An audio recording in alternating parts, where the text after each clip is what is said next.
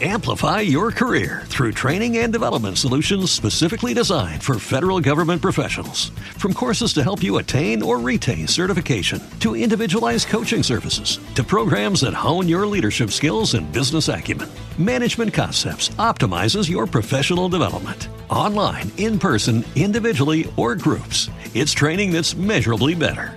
Learn more at managementconcepts.com. That's managementconcepts.com. Every day, we rise, challenging ourselves to work for what we believe in. At U.S. Border Patrol, protecting our borders is more than a job, it's a calling. Agents answer the call, working together to keep our country and communities safe. If you're ready for a new mission, join U.S. Border Patrol and go beyond. Learn more at cbp.gov/careers. Siamo già alla quinta puntata, che è un po' speciale, perché, a differenza delle precedenti, è divisa in due parti. Perciò preparatevi a un bel cliffhanger finale e anche a una citazione molto particolare a un anime che è diventato una inesauribile fonte di meme. Vi ricordo che potete seguirci su Spotify, Deezer, Google Podcast e Apple Podcast. E se volete contattarci o restare aggiornati sulle nostre pubblicazioni, potete seguirci su Facebook alla pagina Flower Song and Birth Theater Channel oppure su Instagram e Twitter digitando l'handle FSBT Channel. Buon ascolto!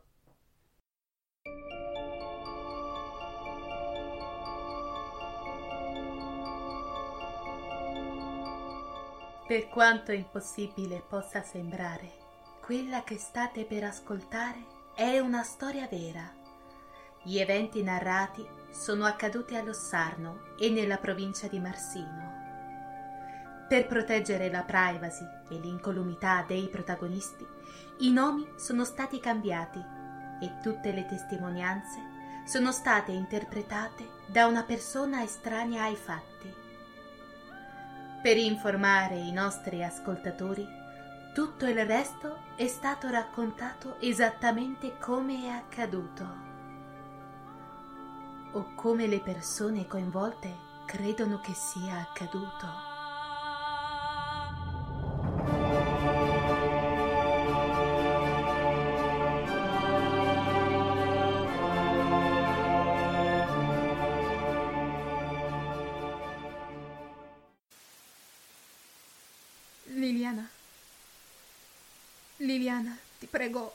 Aiutami. Solo tu sai come riportarlo indietro. Lo so che questo vocale è un po' improvviso, ci conosciamo appena. Sono Adele, l'amica di Federico, il tuo compagno di corso. Sono stati lui e Costanza a dirmi che tu eri quella che si occupava di, come dire, fenomeni paranormali. Credo di aver vissuto proprio un fenomeno paranormale. Sono rimasta via per un mese. Lo so, li ho contati i giorni. Li ho percepiti perlomeno. Ma quando sono arrivata a casa erano passate a stento un paio d'ore. Io. Oh, scusami. Tutto questo ti sembrerà molto confuso. Ma ti giuro che anche io ci ho capito molto poco. Sono ancora scettica? Non credo di aver sognato. Era tutto troppo reale. E poi c'era quest'autobus che... il 1870. Quello che ho preso quella mattina. Non avrei dovuto fidarmi. Avevo sentito quelle voci girare. Ma così non avrei incontrato lui. E, e poi ho capito che... Oh. Ok, ok. Adesso faccio un respiro profondo e parto dall'inizio. Va bene? Scusami Liliana, lo so che questo vocale sarà tipo lunghissimo, ma sono successe un sacco di cose nell'ultimo mese e nessuno mi crede. Ormai mi sono stancata di raccontarlo. Nemmeno la mia migliore amica vuole starmi a sentire. Oh, ti prego, ti scongiuro, prendimi sul serio almeno tu. Dimmi che non sono tutte storie, quelle sul tuo conto e su quello della tua ragazza. Avete questa specie di lavoretto part-time, giusto? Andate in giro a risolvere misteri tipo la banda di Scooby-Doo, no? Ecco, io ho un mistero bello grosso per voi, anche se non ci sono morti ammazzati coinvolti. Credo. Tutto. Tutto è cominciato a settembre, ecco. Era. Era il 10 settembre, per la precisione. Erano le 10 del mattino ed ero già stanca di stare in piedi, di respirare, di vivere, di tutto. Avevo fallito l'esame di diritto tributario per la quarta volta di seguito e subito dopo mi avevano chiamato i miei per sapere com'era andata. Erano tristi per me, ma convinti che ce l'avrei fatta. Era l'ultimo esame, dopo tutto, ma lo sentivo che erano stanchi anche loro e delusi. Era tutta colpa di Bontempi, quel maledetto stronzo. Mi aveva presa di mira e diceva che non ero fatta per fare l'avvocato. Io non ero neanche andata a giurisprudenza per quello. Ma lui era convinto che a furia di bocciarmi mi avrebbe convinta a smettere. E dopo due anni buttati nel cesso mantenendomi a forza di lavoretti, stavo per farlo davvero. Volevo buttare tutto a mare e ritirarmi.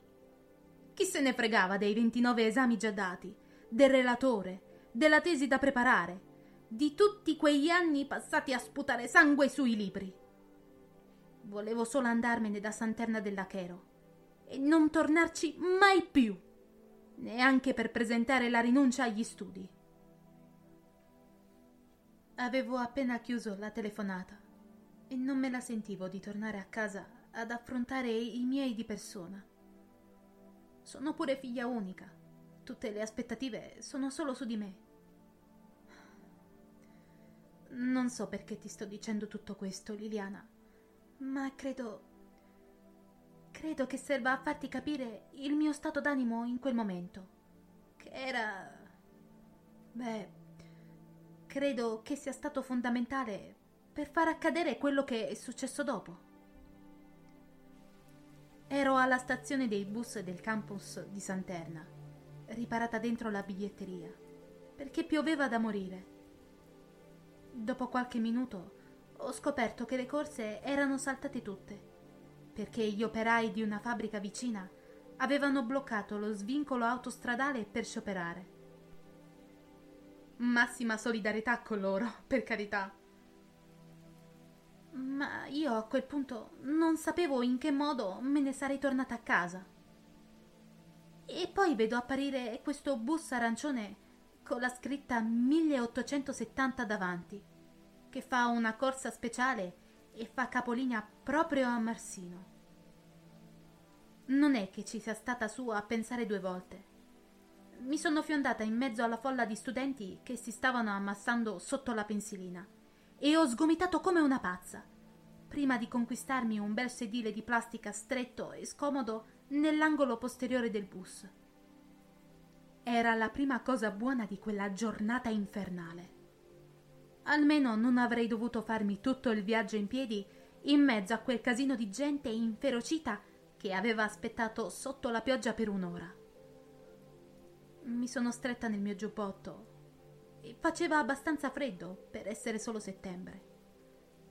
Ho infilato le cuffiette dell'iPod e ho fatto partire tutto Boys Don't Cry, sperando di non mettermi a piangere pure io.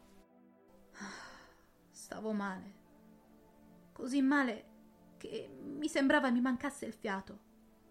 Così mi sono messa a guardare fuori dal finestrino. Quella era una corsa straordinaria, quindi non mi aspettavo certo che facesse il solito percorso sull'autostrada.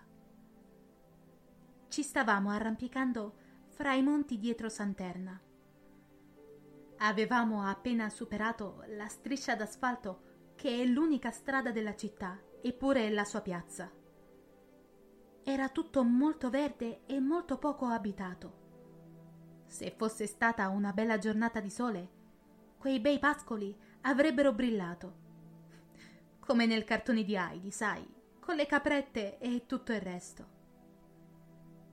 Mi piaceva molto guardare i colori delle cose. Cioè, mi piace tuttora.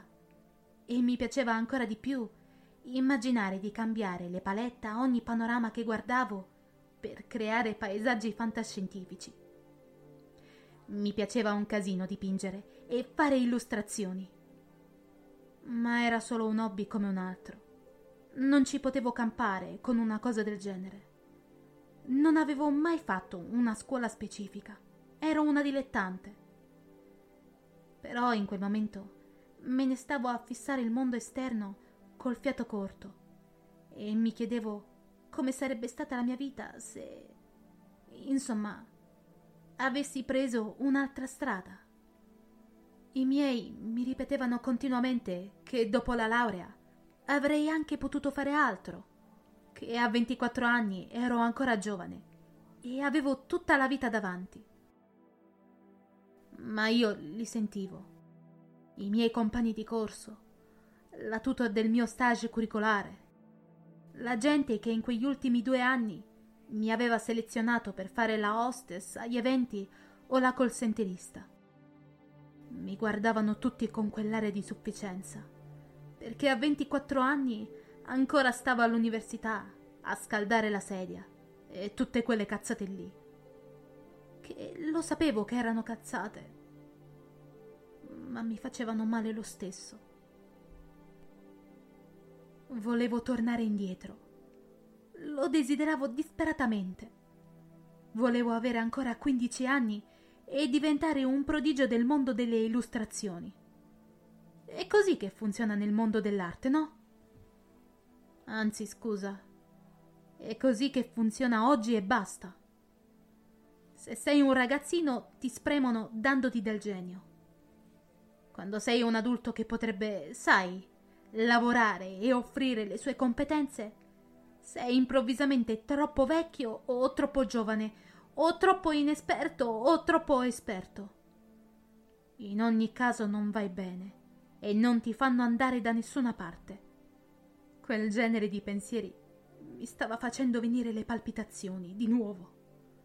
E stare ammassata in mezzo a tutte quelle persone non faceva bene alla mia ansia. E poi successe il miracolo. L'autobus fece una fermata in uno di questi paesini tutti campanile e poche case basse. E non so perché. Un sacco di gente scese e rimanemmo in dieci lì sopra. Trovarmi il vuoto attorno mi stava aiutando a calmarmi un po'. Neanche feci caso alla nebbia che si stava sollevando mentre ci lasciavamo questo paesino alle spalle. Era una brutta giornata, insomma. Mi sembrava anche normale che si sollevasse la nebbia. Peccato che a un certo punto mi sono resa conto di non riuscire a vedere più niente fuori dal finestrino. A parte un mare lattiginoso e indistinto di nebbia e ombre scure senza contorni e c'erano queste goccioline sottili e fastidiose che si appiccicavano al vetro e sembravano entrarti fin dentro le ossa. Era tutto così opprimente e inquietante che avrei voluto suonare il pulsante di chiamata e scendere alla prima fermata utile. Provai ad alzarmi e andare a parlare col conducente.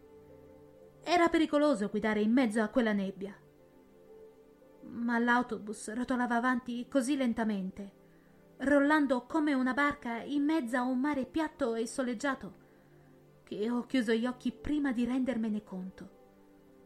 Non volevo farlo, ma non ho avuto il tempo di combattere la sonnolenza improvvisa. Sono ricaduta all'indietro sul mio sedile e sono andato in blackout. Pam! Così, di botto.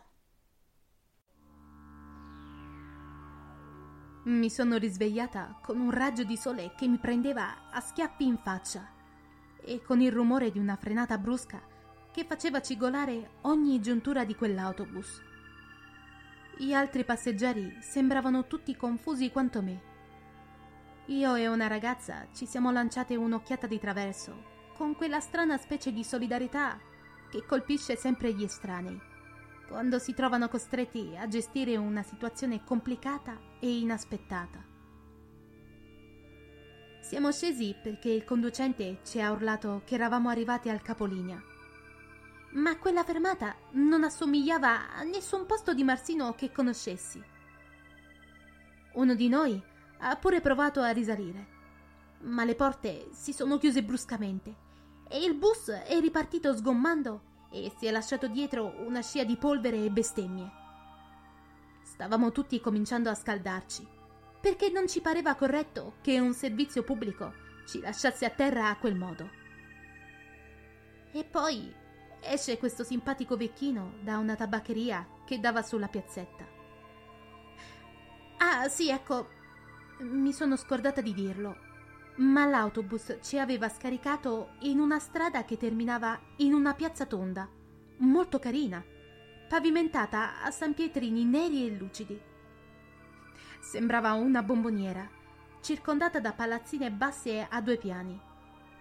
Credo fossero in stile Liberty. Al piano terra c'erano solo negozietti e bar con le vetrine lucide, con i nomi dipinti a mano sul vetro. Quel posto sembrava bloccato negli anni 50, ma era tutto così lustro e pulito che assomigliava alla ricostruzione per un set cinematografico. Quindi esce questo simpatico vecchietto in maniche di camicia e con un paio di sgargianti bretelle azzurre e rosse e ci fa... Non vi preoccupate ragazzi, se avete fretta di arrivare a destinazione, fra mezz'ora c'è una corriera che fa una fermata proprio qui in questa piazza. C'è stato questo sospiro di sollievo generalizzato. E a quel punto gli altri dieci passeggeri hanno cominciato a parlottare, alcuni fra di loro, mentre un paio si sono avvicinati al signore della tabaccheria per fargli delle domande. Io non ero in vena di socializzare, anzi. Ero ancora parecchio scossa dal viaggio e dall'esame andato male. Mi sono allontanata di qualche passo e ho preso il cellulare per avvisare i miei che avrei fatto tardi per colpa di quella deviazione improvvisa. Peccato che il cellulare non avesse campo in quel posto. La città si chiamava Avernetto. Così ci aveva detto il signor anziano. La cosa cominciava a darmi sui nervi. Ero scocciata e avevo pure bisogno di andare in bagno. Mi volto alla mia destra e vedo un baretto con una grande vetrina ingombra di dolci, su cui era dipinto in lettere dorate il nome Lapate. La vetrina era coperta da un tendone blu e sotto c'erano cinque o sei tavolini tondi, tutti vuoti tranne uno occupato da quattro signori, anziani pure loro, che stavano giocando a carte. Io entro e mi avvicino al bancone. All'interno c'era solo una persona girata di spalle, che stava sciacquando dei piattini in un lavandino. Così chiedo al barista se per piacere mi dà un succo di frutta. Mi va bene qualsiasi tipo di frutta, purché mi faccia usare un attimo il bagno o esplodo. Non ho usato queste esatte parole in realtà, ma credo che il tono suonasse abbastanza urgente, perché il tipo si volta ed esclama Usa pure il bagno senza problemi. Non c'è bisogno di pagare una consumazione prima. Aveva una voce molto garbata, un po' sottile e nasale, e un sorriso grande che lo faceva sembrare un bambino finito per sbaglio nella pelle di un adulto. Non lo so perché, ma mi ha ispirato subito una sensazione di grande affidabilità, come se fosse stata una persona che conoscessi da sempre, un fratello molto caro o un amico d'infanzia. L'ho ringraziato e gli ho detto che il succo di frutta lo avrei preso comunque volentieri, perché avevo molta sete. Quando sono ritornata al bancone, gli ho chiesto anche una brioche, perché l'ansia preesame mi aveva divorato lo stomaco. Ma adesso era lo stomaco che per vendetta stava divorando me. Lui mi dice che posso pure accomodarmi a uno dei tavolini lì dentro. E poi mi chiede se avessi appena dato un esame. È per via del mio aspetto? Lo so. Sembro uno straccio per pulire i pavimenti. Rispondo io. Ma lui ride e replica gentilmente che non è assolutamente per questo. Conosco quel genere di sguardo. L'ho visto parecchie volte nello specchio dopo una lunga sessione d'esame. Mi fa lui. E poi aggiunge: La terza volta che mi hanno bocciato a diritto commerciale, ho fatto proprio quella faccia lì. A quel punto io sono saltata in piedi e gli ho detto che anche io frequentavo giurisprudenza e che sì, diritto commerciale era tremendo ma neanche diritto tributario scherzava. Lui mi fa questo mezzo sorriso triste, ma di un triste che mi ha fatto immediatamente venir voglia di abbracciarlo e mi chiede Tu a che anno ti sei fermata? Ormai quel barista non era più un semplice sconosciuto. Eravamo sulla stessa barca. Era un compagno di sventura e, diversamente dai miei amici, tutti in tempo con gli esami, persino più avanti sulla tabella di marcia o già laureati, lui sapeva, lui capiva cosa significasse quell'assurdo senso di fallimento. I successivi venti minuti sono volati. Abbiamo chiacchierato di tutto e di più. Ho scoperto allora che lui aveva circa sei anni più di me, ma avevamo più o meno avuto gli stessi professori e ricordava benissimo i più tremendi. Non mi sono accorta della corriera finché non è stato troppo tardi. Ho sentito un rumore di motore che rombava e tossiva prima di ripartire stancamente e ho fatto appena in tempo a intercettare con la coda dell'occhio questo lampo azzurro che aggirava la piazza e spariva per la strada opposta a quella da cui eravamo arrivati con il 1870. Ero nel panico, ma Luca aveva detto di chiamarsi così. Mi fa questo sorriso tranquillizzante e mi dice che era meglio che non avessi preso la corriera, che era meglio aspettare la corsa delle sette di sera del 1870, che quella corriera non era sicura, mi dice. Ci sono tutte queste stupide voci che girano sul 1870 che rapisce la gente. Tutte cazzate. Il 1870 ti porta semplicemente dove vuoi andare. Ma quella corriera è pericolosa. Chi ha fretta e ci sale sopra si ritrova in una posizione molto sgradevole. Mi era sembrato eccessivamente serio. Insomma, non eravamo mica in un telefilm con mostri sovrannaturali. Erano solo autobus. Magari quella corriera era una di quelle linee sfigatissime con i mezzi che prendono fuoco, chissà. Io ho deciso di fidarmi, ma non è che potessi mettermi lì ad aspettare per otto ore di seguito e starmene a rigirarmi i pollici dentro il bar. E poi il cellulare continuava a non prendere la linea. E onestamente non mi andava di far preoccupare i miei più del dovuto. Erano già convinti che avrei commesso qualche gesto insano per colpa dell'università. Ero parecchio giù e tutto, quindi volevo rassicurarli di stare bene. Devo aver fatto una brutta smorfia, perché Luca mi guarda con questa espressione tesa e mi chiede se è tutto a posto. Quando gli accenno del cellulare, lui mi risponde paratico ed efficiente che posso usare il telefono a gettoni del bar. Sì, in quel posto avevano ancora i telefoni a gettoni. Assurdo. Mi faccio cambiare un po' di monetine e corro a telefonare. Ma mi risponde soltanto la segreteria telefonica. E io mi arrendo a lasciare un messaggio. almeno per far sapere che sono viva. Dopo mi scuso con Luca e gli dico che sarei, beh, uscita fuori ad aspettare. Al centro della piazzetta c'era questa fontana con un lungo bordo circolare di tufo su cui sedersi e pensavo che mi sarei rassegnata a passare mezza giornata seduta lì.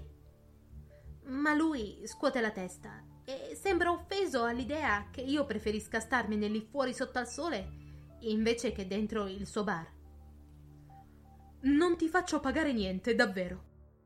Ti conviene stare a uno dei tavoli ad aspettare. È più comodo per tutti. A me sembrava un po' maleducato stare lì tra i piedi, soprattutto mentre si avvicinava l'ora di pranzo. Magari gli serviva spazio per i clienti. Mi sono rassegnata a sedermi, sentendomi ancora una volta un peso anche per un estraneo gentile. Ma Luca è ritornato a lucidare i suoi bicchieri e io dopo un po' mi sono scocciata di fissare il vuoto e sentirmi in colpa. Così ho cominciato a guardare in giro. Era un bar molto bello, tutto specchi e legni pregiati e marmo lucido. Assomigliava più a un caffè viennese che a un baretto di una cittadina sperduta sulle montagne. Sembrava molto ricco soprattutto e mi sono chiesta quanti clienti affezionati avesse. Nel giro di due ore però non ho visto entrare assolutamente nessuno.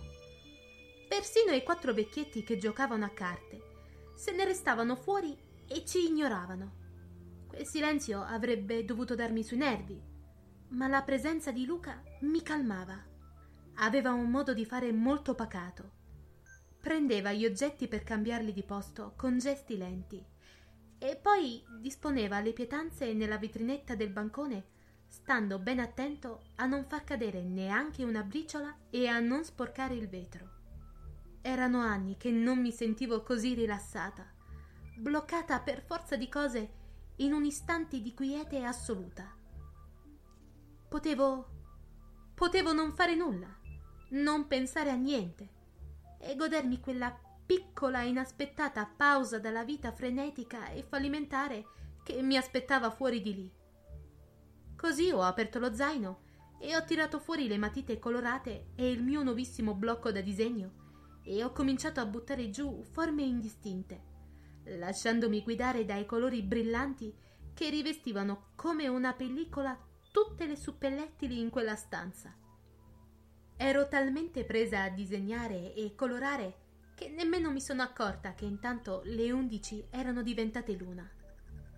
Avrei continuato a non accorgermene se non avessi sentito la voce di Luca alle mie spalle esclamare Che bello! Cosa disegni? Sono sobbalzata. Non mi ero accorta che aveva abbandonato il bancone e si era avvicinato a me. Mi sono voltata e l'ho visto lì in piedi, tranquillo e pacioso, con in mano un piatto.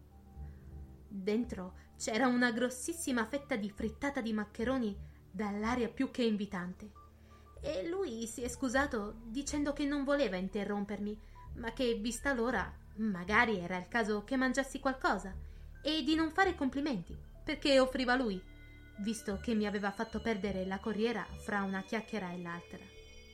Io ho fatto un gesto con la mano, come a dirgli che non era assolutamente colpa sua e che lì dentro si stava così bene che semmai era stata colpa mia, perché non volevo andarmene. Peccato che il 1870 sarebbe arrivato di lì a qualche ora. E lui mi ha risposto Stai attenta a quello che desideri, o rischi di restare intrappolata in un vicolo cieco. Ecco, una frase così sarebbe suonata inquietante in bocca a chiunque.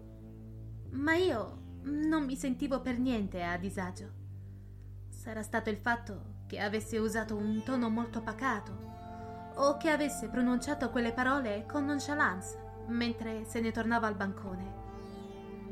Ma avevo la netta impressione che si fosse limitato a dire la verità. Io non ci ho pensato troppo su. Ero presa da un imprevisto fervore artistico e ho divorato la frittata di maccheroni mentre continuavo a riempire le prime pagine di strane forme astratte. L'ho anche sporcato di ditate untissime, tanto per cambiare. Non facevo caso a nient'altro, né al fatto che il bar continuasse a essere ostinatamente vuoto, né ai quattro vecchietti che continuavano a restare fuori, giocando un'infinita partita a carte senza mai ordinare nulla. C'era solo Luca ai margini della mia visuale, che ogni tanto faceva delle domande o mi raccontava qualche aneddoto della sua vita universitaria. Io rispondevo a monosillabi, catturando sì e no la metà delle sue parole. Non mi sarei accorta che il sole aveva cominciato a tramontare se lui non mi avesse richiamata con uno schiocco di dita. Sono le sette meno un quarto. Forse è il caso che ti avvia alla fermata. Mi fa lui. E non credo di essere mai stata tanto dispiaciuta in vita mia. No, anzi, dispiaciuta è un eufemismo. Mi si mozzava il fiato in petto a pensare che avrei dovuto abbandonare quell'oasi di pace per tornarmene in quel purgatorio di ansie e fallimenti che mi aspettava a casa. Non sopportavo neanche l'idea di guardare negli occhi i miei, mentre mi ripetevano la solita storiella che bastava crederci per superare qualsiasi difficoltà. Quel dannato esame che continuava a sfuggirmi dalle mani mi sembrava un'inquietante anteprima di tutto quello che mi aspettava nella vita una volta finita l'università. Solo sabbia che sfugge tra le dita. Non importava quanto forte stringessi i pugni e mi conficcassi le unghie nei palmi, fino a farli sanguinare. Ho chiesto a Luca un contatto, uno qualsiasi, anche solo su Facebook. Non mi andava di infilarmi a forza nella sua vita, ma mi sembrava un tipo simpatico e mi faceva piacere continuare a parlarci. Non avevo ancora ben capito dove fosse quel paesino, ma per i miei impegni sapevo già che non avrei potuto andarlo a trovare spesso. Lui mi dice che non ha Facebook, ma può passarmi il suo contatto Telegram. Io faccio appena in tempo ad aprire l'app e segnarmelo, che lui mi dà una pacca sulla spalla e mi dice di affrettarmi, perché il 1870 stava arrivando. Sono salita su quell'autobus con tanta tristezza addosso. Mi si incatenava ai piedi e mi faceva fatica anche solo sollevarli per salire i gradini. Il 1870 era vuoto, ma non mi sono data troppa pena per questo. Era il capolinea e poi quella cittadina era praticamente disabitata da quando ero arrivata alle undici e mezza, avevo visto solo il signore che era spuntato fuori dal tabaccaio e i quattro vecchietti che giocavano a carte, che tra l'altro erano ancora seduti al tavolo del bar. Era una specie di cittadina fantasma, ma non mi sembrava strano che in mezzo alle montagne ci fosse un paesino così piccolo e sperduto. Mi sembrava più strano che avesse l'aspetto di una bomboniera lucida e ricca, rimasta bloccata agli anni 50. Questo sì. Solo che in quel momento ero troppo presa a compatirmi, perché stavo per abbandonare Avernetto e dire addio alla prima giornata serena che avessi mai vissuto negli ultimi cinque anni. Mi sono seduta sconsolata sul sedile nell'angolo posteriore e prima di potermene accorgere l'autobus era partito e io mi ero addormentata. Di nuovo, di botto, mentre la stessa nebbia della mattina circondava il bus. Mi sono risvegliata in un sussulto e con tantissima paura addosso. Paura di essere stata rapita, paura di essere finita chissà dove, neanche fossi la protagonista di un videogioco horror. Ma voglio dire, Silent Hill non esiste davvero, giusto? Io ne ero convinta. Quindi immagina la mia sorpresa quando ho aperto gli occhi, ho guardato fuori e... Oddio, questo vocale sta diventando lunghissimo. Oh, scusami Liliana. Intanto ti mando la prima parte, ma ti chiedo ancora una mezz'oretta di pazienza. Ci sono altre cose che devo dirti. È complicato, scusami.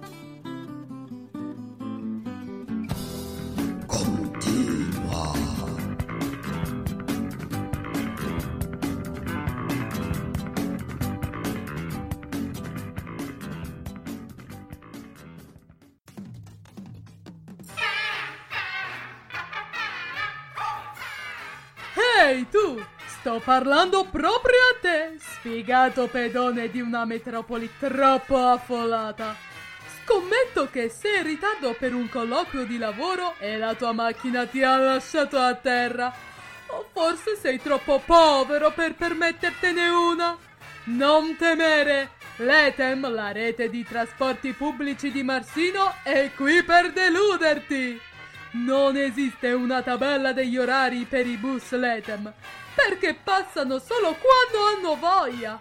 Le nostre vetture sono così all'avanguardia da essere altamente infiammabili. Hai capito bene? Potresti essere tu uno dei passeggeri a restare intrappolato in un incendio totalmente casuale.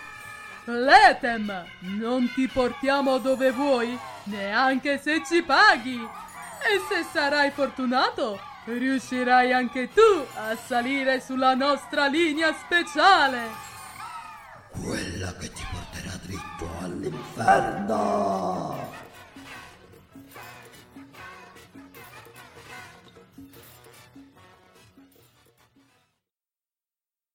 L'ascolto vi è stato offerto dalla Flower Song and Bell Theatre Production. La colonna sonora dell'episodio è composta dalle seguenti tracce: Gothic Candlelight, Gothic Mystery Soundtrack di Joele Fazzeri, Misty Meadows, Free as a Bird di George Sandancer, Magic Event, Where Are You di Christian Body. Potete trovare tutti gli autori su Pixabay. Il rumore bianco è di Dar Golan, che potete trovare sul sito www.dargolan-free.com. Lo stacchetto di fine episodio è Roundabout degli Yes. Ci risentiamo il 28 maggio. Amplify your career through training and development solutions specifically designed for federal government professionals. From courses to help you attain or retain certification, to individualized coaching services, to programs that hone your leadership skills and business acumen, Management Concepts optimizes your professional development. Online, in person, individually, or groups, it's training that's measurably better. Learn more at managementconcepts.com. That's managementconcepts.com. With the Lucky Land slots, you can get lucky just about anywhere. This is your captain speaking. Uh, we've got clear runway and the weather's fine, but we're just going to circle up here a while and uh, get lucky. No, no, nothing like that. It's just these cash prizes add up quick. So I suggest you sit back, keep your tray table upright, and start getting lucky. Play for free at LuckyLandSlots.com. Are you feeling lucky? No purchase necessary. Void where prohibited by law. 18 plus terms and conditions apply. See website for details.